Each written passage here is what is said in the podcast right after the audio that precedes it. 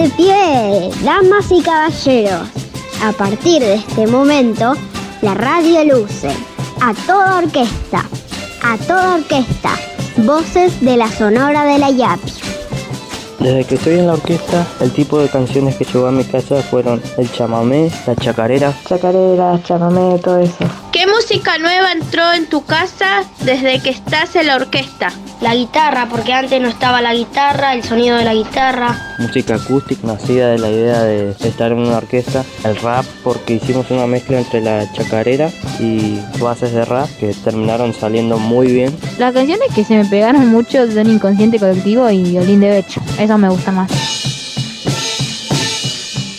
Esto fue A Toda Orquesta, voces de la Sonora de la Yapi.